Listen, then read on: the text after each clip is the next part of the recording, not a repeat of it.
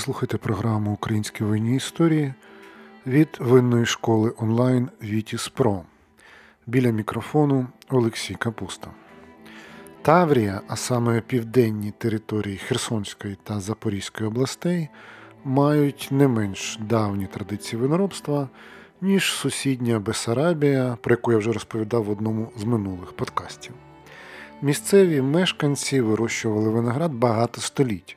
І в цьому немає нічого дивного, адже тутешній клімат дуже сприятливий до виноградарства. Але повноцінно розвиватися ця індустрія почала у 19 столітті. Сьогодні ми поговоримо завдяки кому це відбулося, як розвивалося виноробство Таврії в сучасні часи та з якими викликами стикається сьогодні. Говорячи про розвиток виноробства цього регіону, перш за все хочеться згадати родину Фальцфейнів. Це була династія доволі забезпечених вихідців з Німеччини, що прибули у Таврію десь на межі 18-19 століття.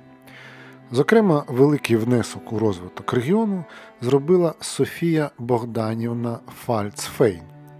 Вона успадкувала майно після смерті свого чоловіка та змогла не лише зберегти сімейний капітал, але й значно його примножити. В наші дні Софію Богданівну могли б назвати успішною бізнес-леді з неабиякою діловою хваткою. Вона беззаперечно була дуже обізнаною у питаннях фінансової грамотності людиною. Зокрема, добре розбиралася, що таке диверсифікація активів пані Фальцфейн ніколи не обмежувалась якоюсь однією справою. В неї було багато підприємств у різних галузях. Серед них консервні, м'ясопереробні, борошно-мельні заводи, кондитерська фабрика, фруктові сади. А щоб покращити управління бізнесом, вона проклала між своїми підприємствами телефонний і телеграфний зв'язок. Але найбільшу перспективу Софія Богданівна бачила у розвитку саме сільського господарства. Зокрема, заклала понад 100 гектарів виноградників і побудувала винний завод у Преображенці. Це підприємство виявилось доволі успішним і давало багато вина на продаж. І Фальцфейни одразу ж зробили ставку на європейський ринок. Щоб налагодити логістику, Софія Богданівна вирішила облаштувати порт Хорли на узбережжі Чорного моря неподалік від села Каланчак. Унікальність обраного місця полягала в тому, що це була бухта, поруч з якої пролягають гарячі джерела. Отже, вода там ніколи не замерзала, що дозволяло вести торгівлю цілорічно. Свій внесок у розвиток регіону зробив і її син. Фрідріх Едуардович Фальцфейн. Він заснував легендарний заповідник Асканія Нова, яка теж зіграла свою роль в історії вина. Під час нашестя філоксери зразки найкращих сортів винограду вивозили в безпечні місця. Одним з таких місць став заповідник Асканія Нова. Там багато років поспіль зберігався золотий фонд сортів Мерло, Каберне Савіньйон, Шардоне, Мускат. На жаль, ми не знаємо, що там відбувається зараз, бо заповідник на момент запису цього епізоду перебував в окупації. Також на розвиток виноробства в Таврії вплинули франко-швейцарські колоністи Луї Гехлер, Жан Жатон та Юлій Майєр. Це були виноградарі та винороби далеко не в першому поколінні. У 1889 році вони приїхали у Дніпровський уїзд Таврійської губернії та почали шукати землі під виноградники, щоб розвивати на новій території винну галузь. Але відповідне місце знайшлося випадково. Під час полювання вони натрапили на вільну ділянку на території, де зараз знаходиться місто Нова Каховка. І вона ця ділянка їм приглянулася, бо ідеально підходила для вирощування винограду. Колоністи купили понад 500 гектарів землі і посадили там лози. І через 10 років 300 з них були засаджені виноградом і давали по 5 тисяч відер вина щороку. Виноробня активно розвивалася та згодом Жан Жатон зрозумів, що тутешня місцевість знаходиться на одній широті з французьким регіоном Шаранта, де роблять коньяки. І це наштовхнуло його на ідею висадити коньячні сорти винограду та спробувати виробляти бренді. І вийшло доволі непогано. У ХХ столітті прийшла, як ви знаєте, радянська влада, і підприємство пройшло через усе пекло колективізації. Відбулися масштабні зміни, нова влада почала все переводити на рейки масового виробництва і робити ставку на кількість за рахунок якості. До 1960 року там робили тільки посередні дешеві вина, а потім розпочали виробництво таких самих брендів, які гордо називали коньяками. Загалом кількість виноробень у Таврії в ті роки зростала, але винна культура навпаки поступово занепадала. Але підприємство, засноване колоністами, успішно працювало до самого повномасштабного вторгнення Росії в Україну. Це ДМК Таврія, що мало 1300 гектар виноградників і переробляло 17 тисяч тонн врожаю за сезон. Наразі нова Каховка, де знаходиться завод, перебуває в окупації. Є інформація про те, що російські військові давно вже вивезли продукцію зі складів, а наразі розбирають і вивозять обладнання. І це не єдине підприємство, яке постраждало від війни. Загалом, після розпаду Радянського Союзу на території Таврійського регіону почали потроху з'являтися нові виноробні. Так, наприклад, у 1992 році Миколі Халупенку, аграрію за фахом, виділили 50 гектар землі під фермерське господарство у селі Степанівка, що неподалік від Херсону. Раніше там був колгосп, а тепер нові господарі почали облаштовувати цю землю на свій лад.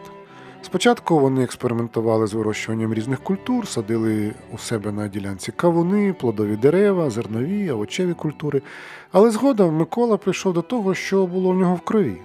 Адже він походить з родини виноградарів, яка роками вирощувала технічні сорти і продавала їх на винзаводи. До того ж, тутешній теруар ідеально підходить саме для вирощування винограду. Ділянка розташована на південних схилах кар'єру де добували каміння, ґрунти складаються з червоної глини та вапняка. До того ж, м'який теплий клімат Херсонщини із спекотним та сухим літом сприяє гарному визріванню ягід. Тому в 2000 році Микола Халупенко посадив на території свого господарства перші виноградники. Це були лози сортів Шардонер, Кацетелі, Іршай Олівер, Трамінер Рожевий, Сапераві, Кабарне Савіньйон. Спочатку виноград вирощували лише на продаж, поставляли його виноробня, але з 2010 року вирішили зробити власне вино. Так з'явилась виноробня Курінь. Родина ретельно підготувалась до цього нового етапу в розвитку свого бізнесу. Перед заснуванням виноробні син Миколи Халупенка Денис пройшов навчання в інституті вина у французькому Діжоні, а також стажувався у Франції та Німеччині. У 2011 році Халупенки отримали ліцензію на виноробство, облаштували цех, лабораторію, наняли персонал і приступили до справи. У 2012-му офіційно випустили своє перше вино. Халупенки будували виноробню курінь за принципом класичного французького шато тобто як підприємство замкнутого циклу з цехами, винними підвалами, дегустаційними залами, готелем та рестораном.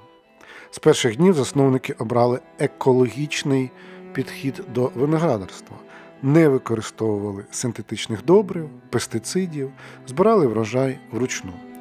На відміну від сусідів колег, вони зосередилися на виробництві не сухих, а десертних вин. Халупенки стверджують, що мікроклімат у Степанівці дуже близький до Кримського.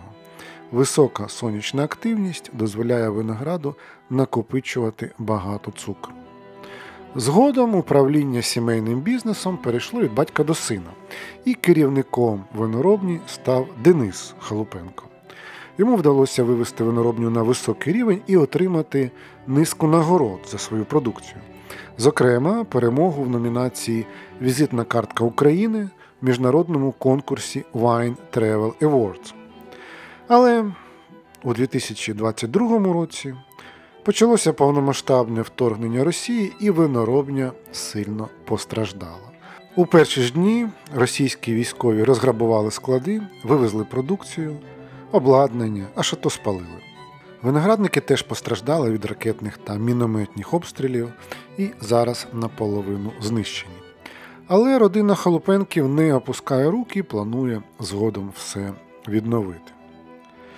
Також не можна оминути увагою єдине в Україні історичне шато віком понад 120 років.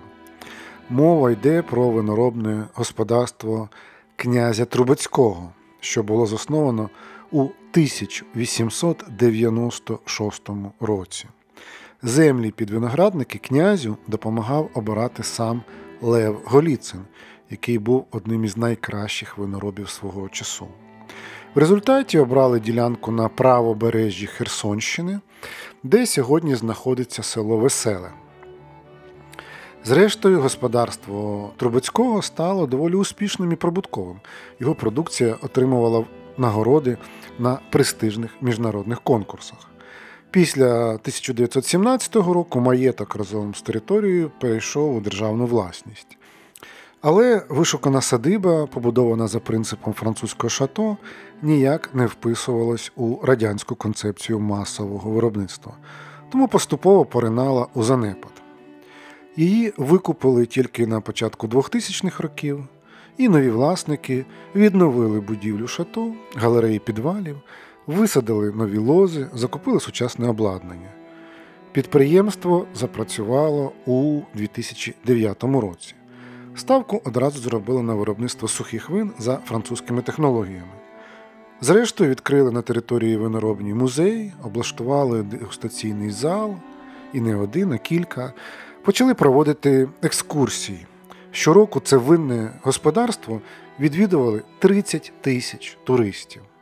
Ну і так продовжувалося знову ж таки до лютого 2022 року. З перших днів війни Херсонщина опинилася в окупації, і дуже швидко перед воротами виноробні з'явилися російські танки. Окупанти діяли за стандартною схемою, розграбували підвали, вивезли продукцію. Сама будівля шато постраждала від обстрілів, а більша частина виноградників досі замінована. Згорів і склад готової продукції у місті Гостомель. Але власники не здаються і вже складають плани відновлення виноробні. Наостанок я хочу сказати декілька слів про одне з найбільших за площею виноградних господарств на території Тавії, що розташовано в селі Білозірка на правому березі Дніпра неподалік Херсону. Це і розплідник столових і технічних сортів винограду, і виноробня. На жаль, це підприємство теж сильно постраждало від війни. Виноробню розбомбили, виноградники занепадають через те, що нема кому їх доглядати. Правобережжя Херсонщини ледь щодня обстрілює російська армія з лівого берега, тому багато хто виїхав у більш безпечні місця. Загалом на території Таврії в роки незалежності виноробство розвивалося доволі активно. До повномасштабного вторгнення там знаходилось понад 5 тисяч гектар діючих виноградників. Виробники продавали продукцію не тільки на внутрішньому ринку, але й на експорт. На жаль, через війну українська винна галузь втратила величезні площі багаторічних насаджень винограду в Херсонській, Миколаївській та Запорізькій областях. Скільки років знадобиться, щоб все це відновити, поки що складно сказати. Наразі навіть збитки повністю порахувати неможливо. Але українські винороби це люди дуже сильні, вони не бояться дивитися в майбутнє і складають амбітні плани щодо відродження своїх постраждалих підприємств. На цій сумній, але обнадійливій ноті ми завершуємо нашу сьогоднішню розмову. Та дуже скоро повернемося із новими винними історіями. Стежте за нашими оновленнями. Ви слухали програму Українські винні історії від винної школи Вітіс Про. Якщо вам сподобався цей подкаст, то не пошкодуйте хвилинки і оцініть його на подкаст-платформах та залиште коментар. Це допоможе нам з вами просувати справжню українську винну культуру та розвіювати міфи. Також закликаю вас пропонувати теми наступних випусків. Пишіть мені напряму, адресу електронної пошти я залишу в описі.